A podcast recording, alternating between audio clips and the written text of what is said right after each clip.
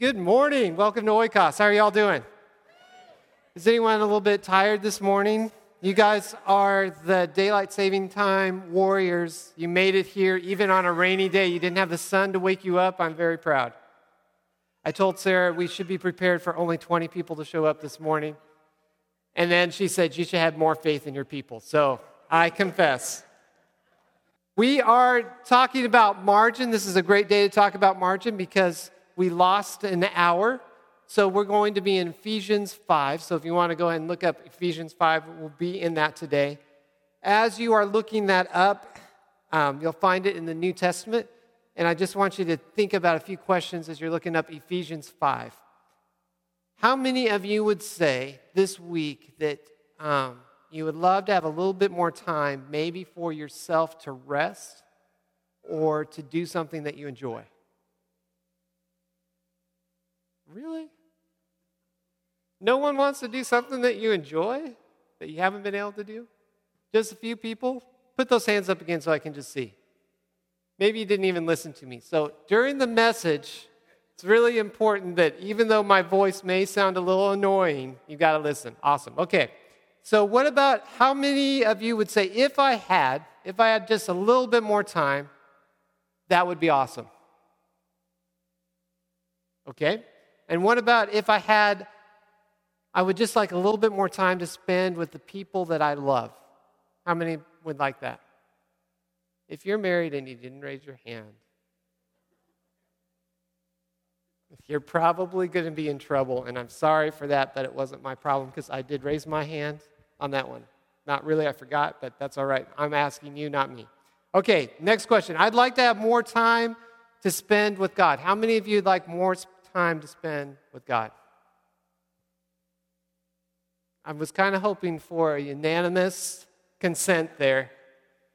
Um, we'll keep working on that. All right, so if you were given an extra hour, let's say all of a sudden it just, instead of 24 hours in a day, you had 25. Would that be a good thing?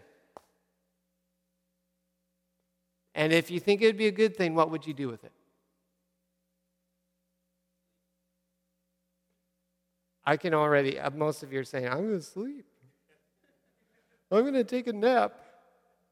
So if we are looking at 25 hours, that probably isn't going to be the case. That hasn't been something that the Lord has ever given, except one time when He made the sun stand still. Maybe on that day it was 25 hours instead of 24. But most often, He doesn't change the things that He made that were good. So, for whatever reason, he decided that 24 hours in a day was good. And he gave us that time. And the problem that we face is that we're not given more time. You can't find more time. In fact, I read an article in The Economist, and it talked about that it's really more about our perception. That we have more leisure time today than people did 60 years ago. In fact, we have more breaks in the day. It's, uh, you know, workers, making sure we value the workday. So we have more breaks during the day. We have more vacation time than people ever had before. So we actually do have more leisure time. But we seem to somehow lose it. It also talked about that oftentimes you think if you make more money, then you'd have more time. But what it shows is it's actually opposite. So those who have become more money wealthy become time poor. And the reason is that your time never grows. Even if your wealth increases, you just have more opportunities to do other things. So you become even more time poor. And that's why we're talking about margin today, because in a country that really the poorest of our poor are some of the richest in the world. We are time poor, not resources poor. And so, as we look at creating margin, what we need to talk about today is well, how do you actually do that? What are some key questions that you need to be asking yourselves if you really want that margin? And it is a process. If you haven't been with us last week and you're going, margin, what are you talking about? Margin is the amount available beyond what is necessary. Or another thing, another way to say it is that it's the difference between what you already have and what you actually need. That's margin. If you want to think about the video that was played, margin is that piece on the paper that you're not supposed to write in, or you get a, a an F in pen, penmanship. It's that part that you're supposed to keep open.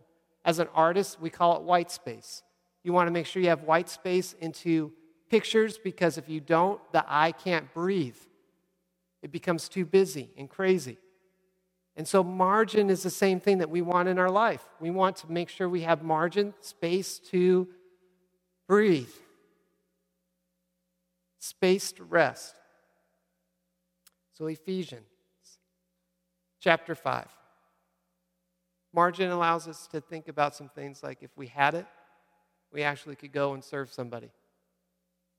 That person that needed help that we said, oh, I don't have time to do that.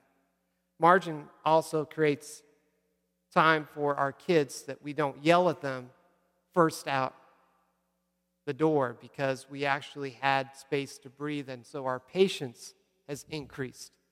Margin means that we're having time to actually be interrupted and be glad about it.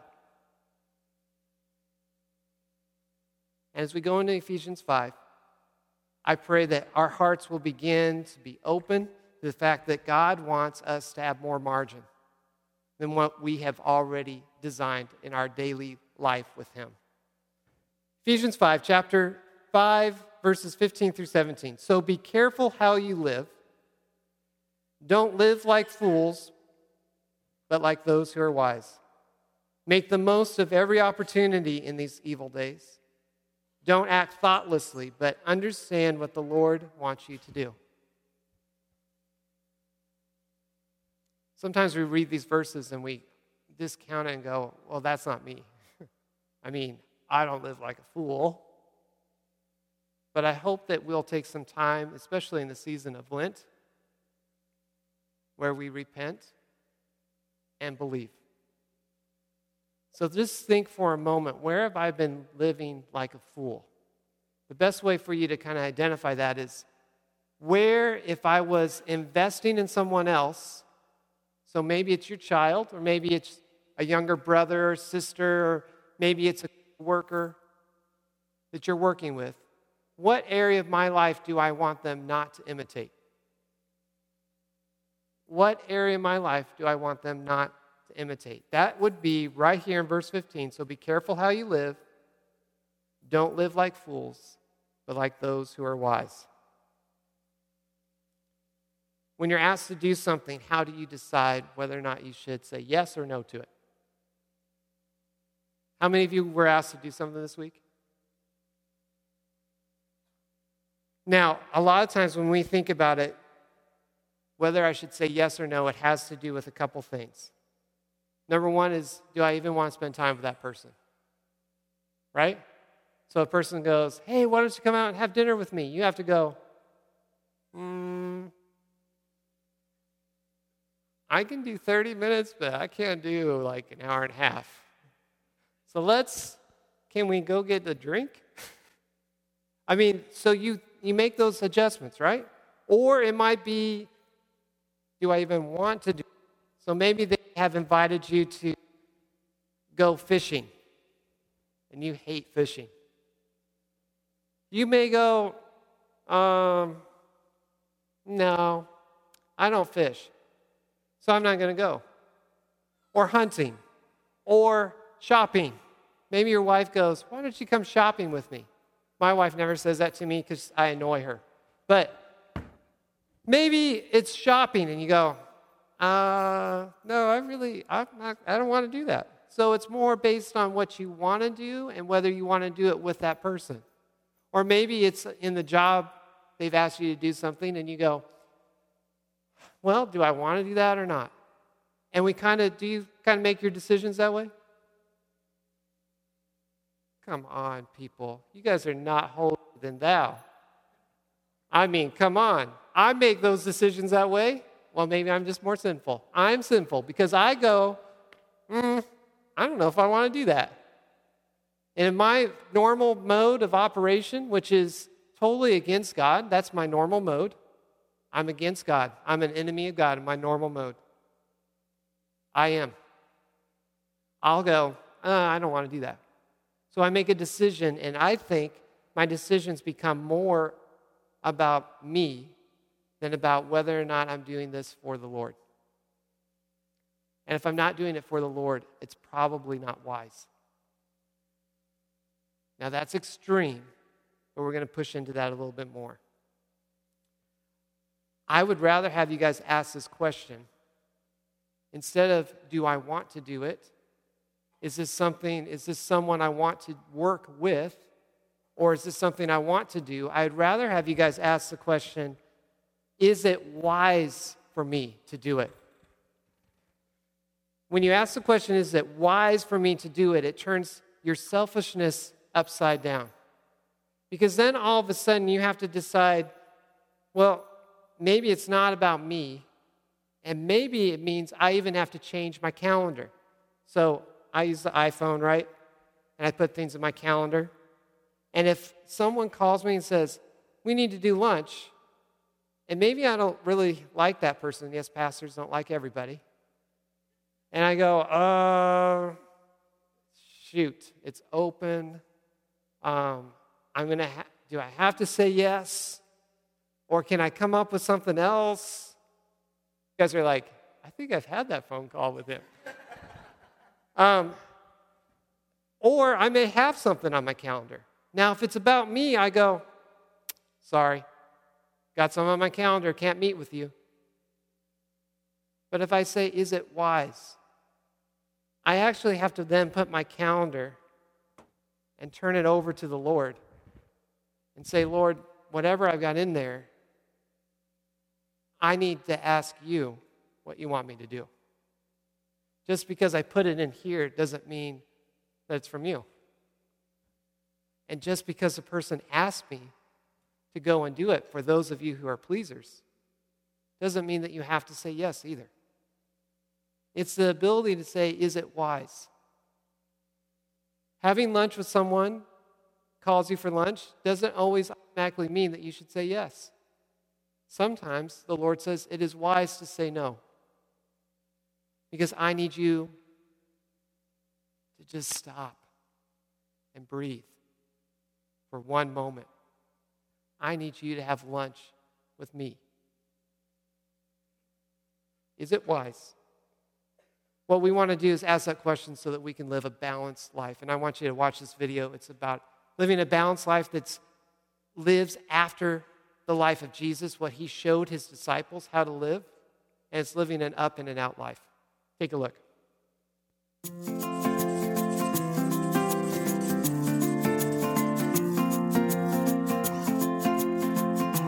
Be a disciple means we're learning to be like Jesus, growing in his character while learning to do the things he could do, developing his competencies. It's about character and competency. To do this, we increasingly pattern our life after the life of Jesus. So, one of the questions we have to ask is how Jesus would pattern his life if he had your job, if he had your personality type, your family situation, lived where you lived, or made the same amount of money that you make. When we examine the life of Jesus in the Gospels, what we see emerge is a particular way of relating to the world around him. He is very intentional in how he used his time to invest in certain kinds of relationships. It's the pattern of his whole life and ministry. Put another way, Jesus had three great loves that his entire life oriented around. In Mark 9, 2 through 29, we see Jesus go up a mountain to pray. But this wasn't abnormal for Jesus, was it? Throughout his life, he was constantly getting away from the crowds and everyone else to spend time with his first love, attending to the upward dimension of his life, his relationship with his Father. We then see him come down the mountain and run straight into the people he's investing his life into, his disciples. Jesus was never ambiguous about who his spiritual family was. In attending to the inward dimension of his life, Jesus spent more than 50% of his time with just his spiritual family and no one else. But then, he steps out into the full brokenness of the world, driving out an evil spirit from a troubled boy. Jesus attends to the outward dimension by dealing with sin head on. He's concerned with how sin affects individuals, how each person is separated from God because of their sin and doomed because of it.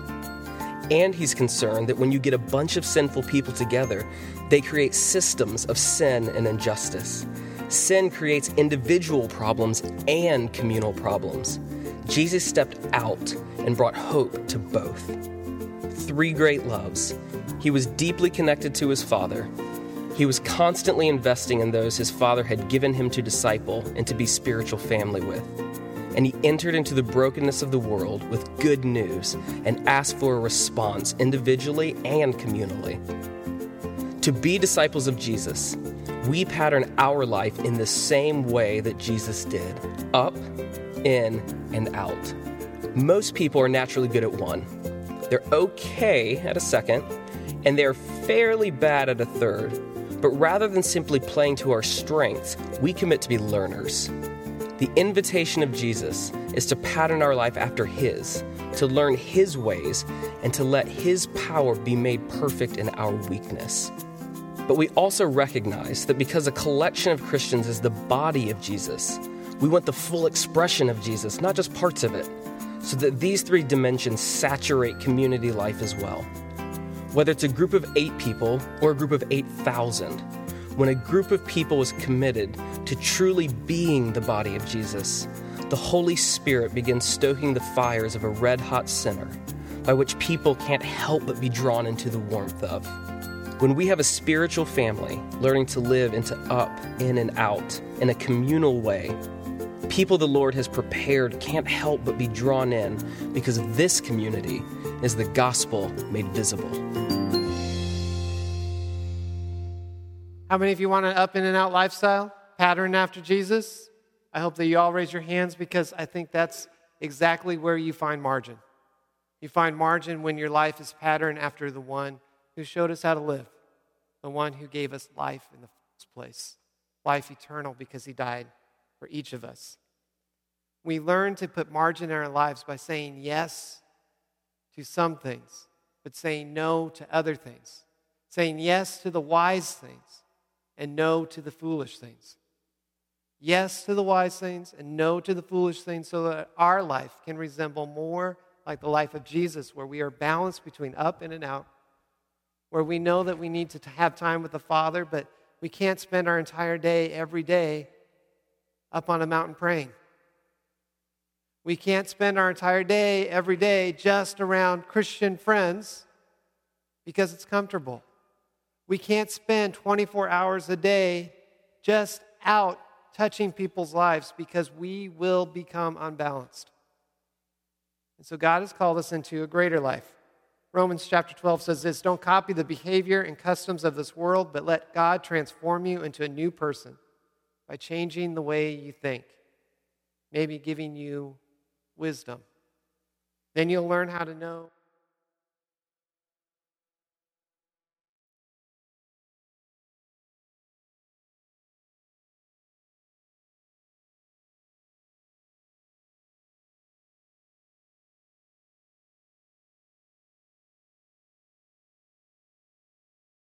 because we don't want to live a normal life. We want to be different or weird. We want to have people look at us and say, kind of, what's wrong with them? Anybody want to do that? Thank you, Howard. You and I can be weird together. Everybody else wants to be normal. But let me tell you what normal is. Normal for marriage. What's normal for marriage in our country? Not to get married, number one. And then number two, divorce. That's our normal. Normal for kids. What's normal for kids? Rebellion. Have you walked in Target lately when families are running around? Please don't observe our family. When families are running around and people are like, ah! Have you listened to people with adult children go, I don't know what happened.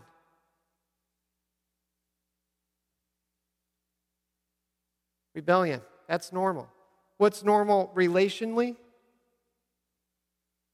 You know how many people I talk to who have been married for 20 or some years? they can't stand their spouse. Normal for relationships is emptiness. A bunch of relationships of people who really don't know you. That's normal. When it comes to scheduling, normal usually equates to being overwhelmed. Anyone feeling that? Being overworked? Anyone feeling that? Being frenzied? Anyone feeling that? Being, being stressed, being miserable, being busy? So when I ask people how you're doing, guess what I get? Oh, I'm busy. Busy, busy, busy, busy, busy. I'm doing this and doing that because for some reason we feel that that holds more worth. But I want to tell you that busyness does not always equal productivity. I worked with a lady.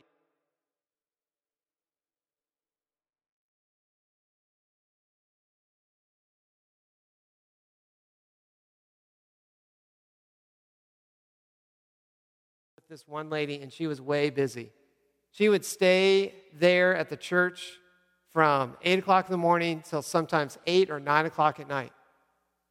And what was she doing? She was putting together Excel sheets that then she would never use. But we thought we needed to have these because, for whatever reason, it was organization or something. And I would look at her and I'd say, You're much better at organization than I am. And I appreciate that. But do you really think this is good for your marriage? To leave early in the morning and not come home until late at night? What does 20 years from now look like for you? Because what it looks like, from my perspective, is a divorce. Busyness doesn't always equal productivity. You might get a lot done, you might make a lot of money, and you may lose your family in the process. I don't think that's following the up in and out lifestyle of Jesus. So, what does Sarah and I, we look at things because we get invited to do things quite often. Um, we're not the most popular people, but we do get invited to things, surprisingly, to you all. We get invited once in a while to something. And sometimes it's for leadership, and we get invited to do things, and we have to make a decision. Is this wise for us? The way we figure out if it's wise is we ask these questions. First of all, should I say yes? And if I say yes, for whose approval? Am I saying yes so that this person that I think is really, really cool will accept me? Will I say yes because I'm concerned that my boss wants this is the only way I can gain approval with my boss? Do I say yes because it will gain approval by my parents? The only time that we say yes is when we answer that question. We say, It's because I think this is what God wants me to do. And He's going to say, Well done, good and faithful servant, at the end. Otherwise, we say, Go ahead. It's good. You have to practice this. We don't know this word at times. So it's good for us to say, when it's foolish. We ask the other question of do I, am I saying yes because of my own ambition?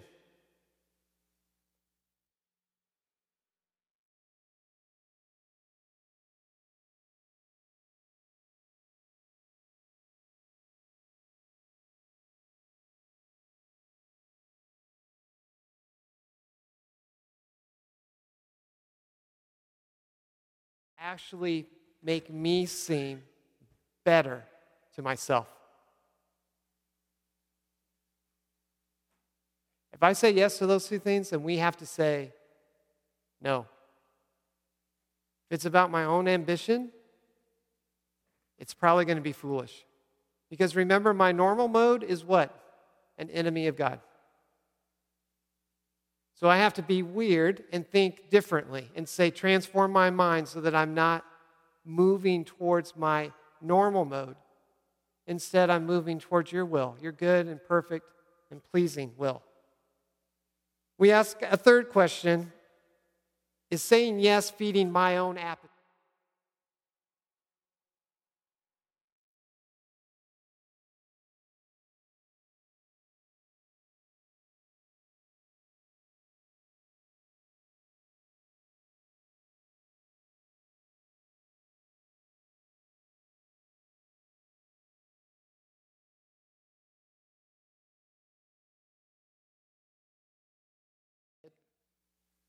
How many of you would really go, oh, no? Because my app, that's, that's going to my appetite. Well, I want you to start moving that way. Of going, honestly, that wouldn't be good for me. Honestly, right now, I have enough.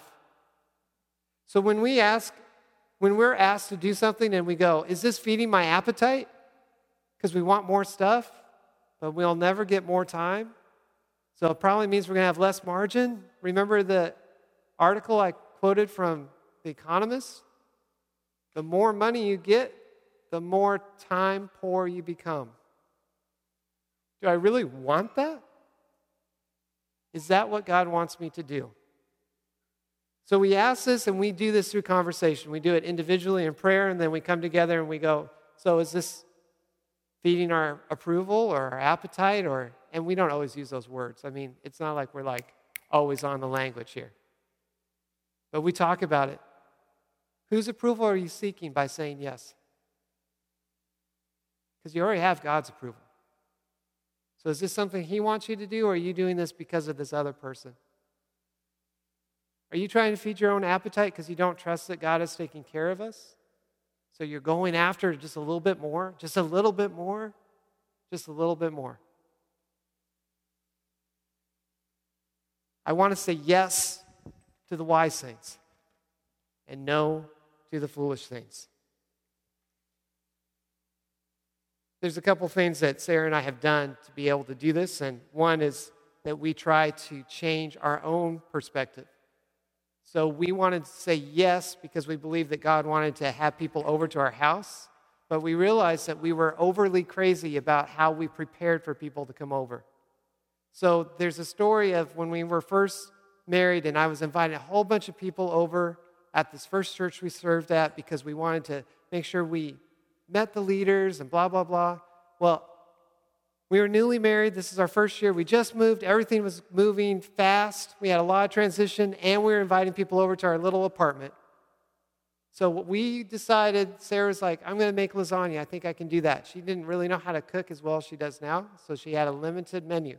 So we had lasagna, and I said, she goes, I'm going to have lasagna, and how's that? And I'm like, well, we got to visualize what that's going to look like on the plate. Just pump lasagna. We're going to just pass that out. So then we became, we had this elaborate meal that we had to put together for everybody that came over. We were exhausted. Our margin was zippo. By the time we had 10 couples over, we were like, I don't know if I ever want to do this again. We were using our china. We were, you know, on our like pseudo card table in our thing, in our little apartment, because we were trying to gain approval, honestly, from these people that we're inviting over. We probably could have ordered Domino's. In fact, that's what we did with Howard and Alyssa the other night, and it tasted great. We have changed our mode that it's okay to do some of those things when the Lord says, This needs to be everything. Put everything out for this meal. But there's other times that He says, You can order Domino's and use paper plates and uh, pass out. They can drink their beer out of the bottle, whatever you want to do. It's fine. That's okay. So we changed our perspective on what it looks like to invite people over so that we can say yes to more people coming over and no to making it so extravagant that it's impossible for us to do every time. We've also said different, uh, a no to some of our budget items. Sarah was used to buying new clothes almost every month on her own budget before we were married. When we got married, I didn't share that same concern of shopping, but we went back and forth on it. But we've also then went through and we prayed on what the Lord wanted us to spend our money on. And one of the things was that we weren't really giving that much to the Lord. And so we said no to shopping every month and yes to giving because we knew that was the wise thing. And now the Lord has provided enough resources that we probably could still go, we could go shopping every month and give. But we don't go shopping every month. We go shopping like twice a year. Sometimes. We. Sometimes. Don't catch me on my message. Sometimes. So, the first thing that we do when we talk about how do we build in this margin so we can say, do the wise things? The first thing is time with God. So if you're taking notes, just write that down.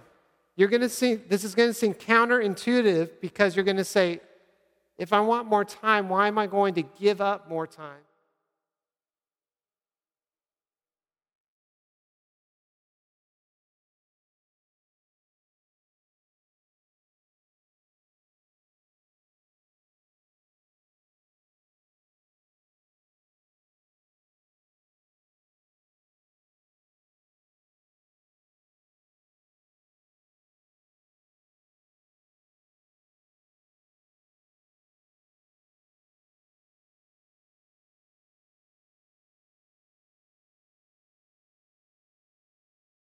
That's that turning away from your normal mode into His mode. Aligning your heart to Him instead of yourself. Pushing those things away so that you can say, I'm going to make wise choices today.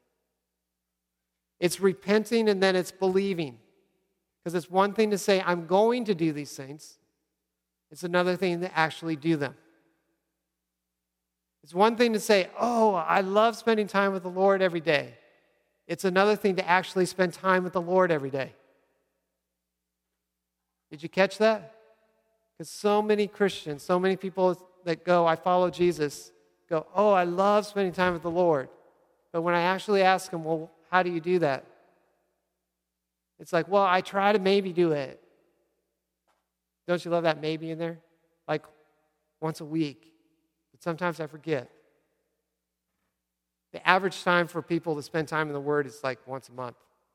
That's for Christians. Probably non Christians probably spend more time in the Bible than some Christians because they want to find out what Christians believe. What would happen if we spent time on the wise things instead of the foolish things? So, the first thing that we do, Sarah and I, in our life of trying to do an up and out up in and out lifestyle is we spend time with God every morning. Jesus said in Matthew chapter 6 verse 33, seek the kingdom of God above all else.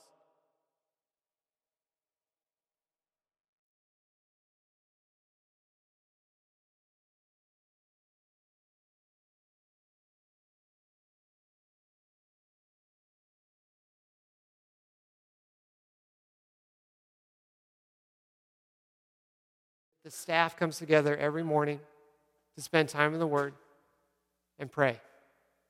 Not just read a quick little devotion and move on, but we spend concentrated time in prayer, in His Word, and we reflect on our schedule. Because remember, this is not my calendar, it's His calendar.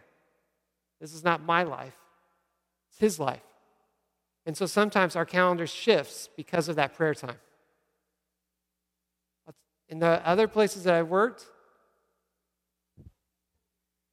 the priority of business overtook the priority of spending time with God. I'll tell you what is better and what's wiser. And it does sacrifice things. Maybe we might not get as much busy work done. But I'll tell you, I think we're making wiser choices with the time that He's given us.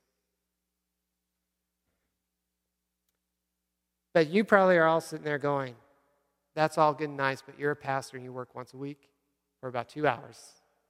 And by the way, Aaron, Oikos has like three staff people, so awesome for you. But how do we actually do it in our life? So, the best example I can give you, because I think she's spectacular, is my wife. Sarah is a mom of four kids. They're all 10 and younger. She is an incredible mom, too. She's not in here, so I can say all this stuff. Her head won't get big. She loves those kids. She spends time reading with them. She does the homework. I watch her do things. I'm like, wow, how did she do that? Maybe I should. And then I'm like, I can't do that. She's incredible with our kids.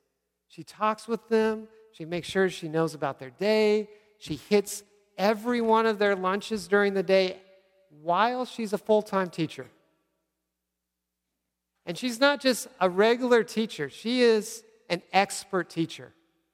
She's been recognized by organizations, she's been recognized by HISD as one of the top tier teachers because she does and loves her job. She says yes to the wise things in her job and no to the things that are foolish. Not only is she a teacher, but she's a pastor's wife. And only those who've been a pastor's wife really know what that looks like. But it looks like you get hit with every angle. So everything that you don't want to talk to the pastor about, guess who they talk to? Why don't you tell your husband, blah, blah, blah? But not only does she do that, but she loves the women of this church. She invests in them. She calls them, she spends time with them. She loves the people of this place. Not only does she do that, but she's upstairs right now doing C&K Kids, something that she designed and put together, and she's invested in ladies and men to lead and teach. She puts together curriculum, looks at ways to make sure that we are helping kids understand what the kingdom of God looks like and how they have a critical part every day. I told you she's awesome. Not only does she do that, but she's also a board member of a local group called Learn Local, where we invest in our local public schools to make sure they're a place where kids can learn and really receive a great education. She's awesome. Now, it sounds like she has no margin, but she has margin because she says no to the foolish things and yes to the wise things. Has she always done well at this? No. Has she been overwhelmed? Absolutely. Has she been frenzied? Absolutely. So she doesn't do this alone. She does this at home. We have at times said, you know what? We have to have someone come in and clean the house. And some of you are like, oh my gosh, I can't believe the Lytles have someone come in and clean their house. We've had people come in and clean our house. And the reason why we did it is because I said, Sarah, I really need you to devote your time to the people that you're evangelizing in your school. And I'd rather have you spend an extra half hour after school talking to that teacher about who Jesus is than running home to try to clean our house really quick before we have people over.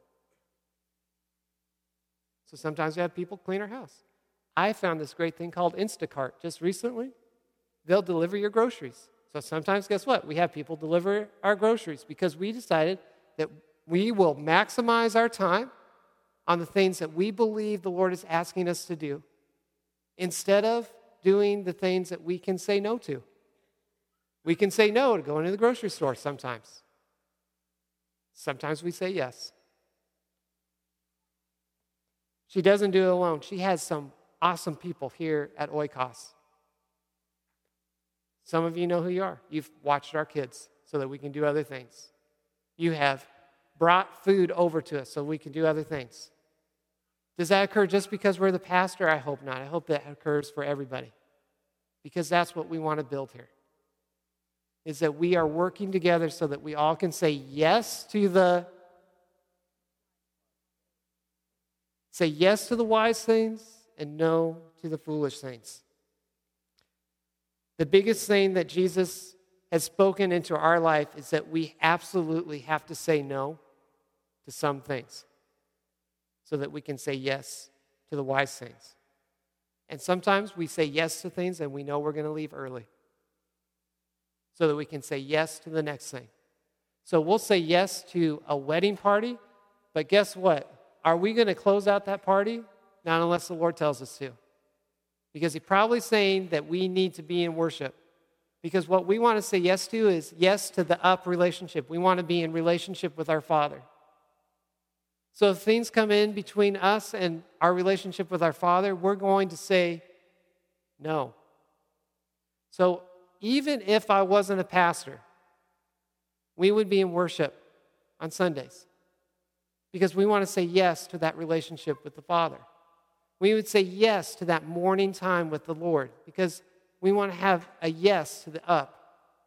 We would say yes to invitations from our family because we want to get to know you because we're doing this journey with you. So, our church family would be something that would always have a place on our calendar. It wouldn't get shoved out by all the other things that we think are important. We would say, yes, that we have to make space for the opportunities that happen during the week when someone that we don't know needs help. Because maybe it is a chance to share Jesus. And I know it's hard because you're still going, mm hmm, yeah, you would. I bet you would. But you're the pastor sitting up there, blah, blah, blah, blah, blah. Even if you think that we wouldn't do it, it doesn't matter because you don't need my approval. You need to ask the Lord, what's the wise thing to do? I believe that Sarah and I are trying to do the wise thing. And sometimes we're stupid, but we ask the Lord to forgive us. And that's where the repent and believe occurs. It's a natural rhythm that we try to build into our life. The second thing that we do so we can have yes to the wise and no to the foolish. The first thing is what? Okay, let's make sure that you're. What's the first thing that you do? This is key. The first thing that you do is key. Who's ready to spend time with God this week? That's the first critical thing. And we try to discount it. In fact, it's the first thing that runs off our schedule. It's the first thing that we say, I got to get to work, so I don't have time for God. This would be radical. Are you ready for this? I hope you don't get fired this week if you follow this, but this would be radical. What if you actually said to your boss, I'm sorry that I'm late? It's not your fault, it's my fault. I didn't make enough margin in my morning, and if I don't start my day with the Lord, I can't give you my best. So I'm late today. It won't happen again. What if that was your excuse? It's radical. But I, I would like us to be wise instead of frenzied, rushed, and overwhelmed. I almost bet that your boss would appreciate the honesty. And as long as you didn't make an excuse, like some of you are thinking, like, ooh, I can be late every day. Sorry, I was spending time with the Lord today, Lord. I mean, boss. Um, make sure you forgive me on that. But what if you actually said, no, the most important thing is not my job. The most important thing is my relationship with my Father. And if I have to go in and tell my boss that I messed up because I didn't make enough margin, that's okay. The second most important thing is intentional times of rest. It's the next thing that we don't do as a culture and we don't do as a society.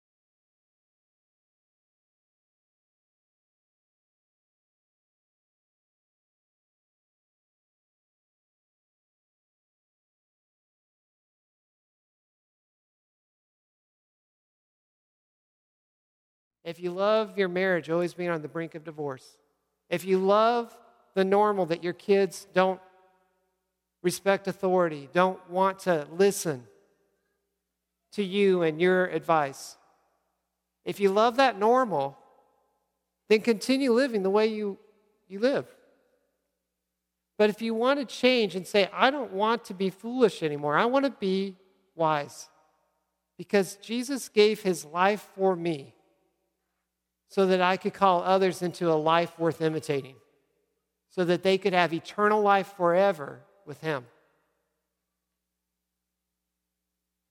Do I have a life that I want to call people into? You're overwhelmed, frenzied, crazy, and then you go, oh, and by the way, I'm a Christian.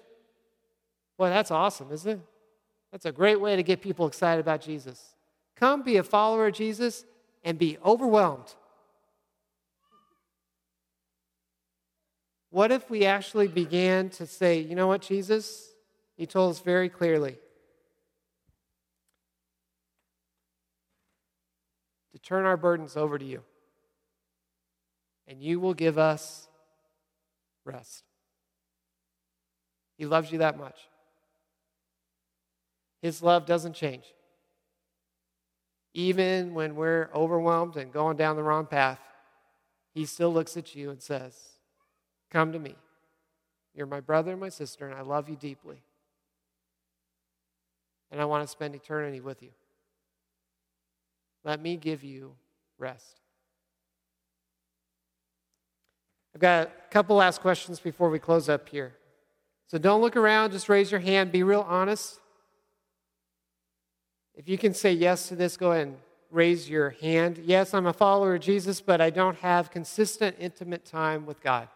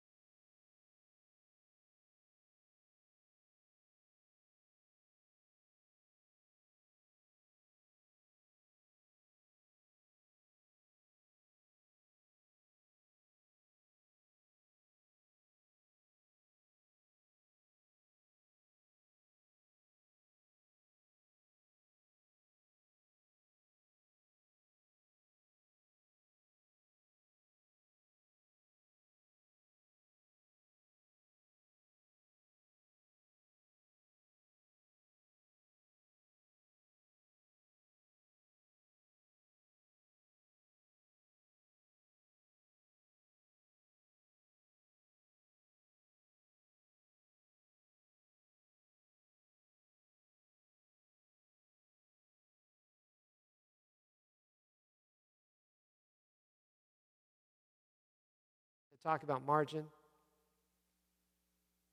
It doesn't come easy, Lord. It's simple, but it doesn't come easy. I pray that we would take our calendars and we'd lay them up on your altar, that we'd release our schedule, our selfishness, our foolishness to you.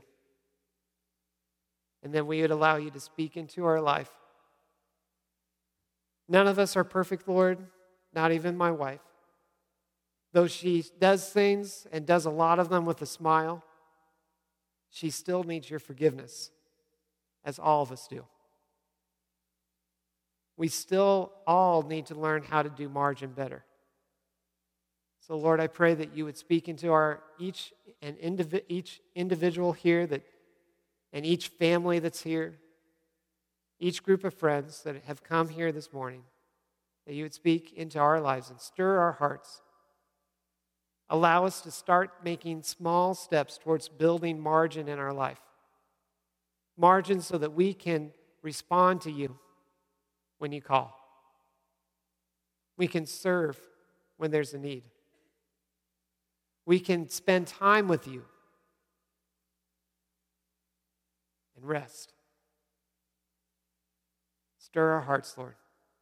Stir our hearts and help us listen to your voice. In your name we pray. Amen.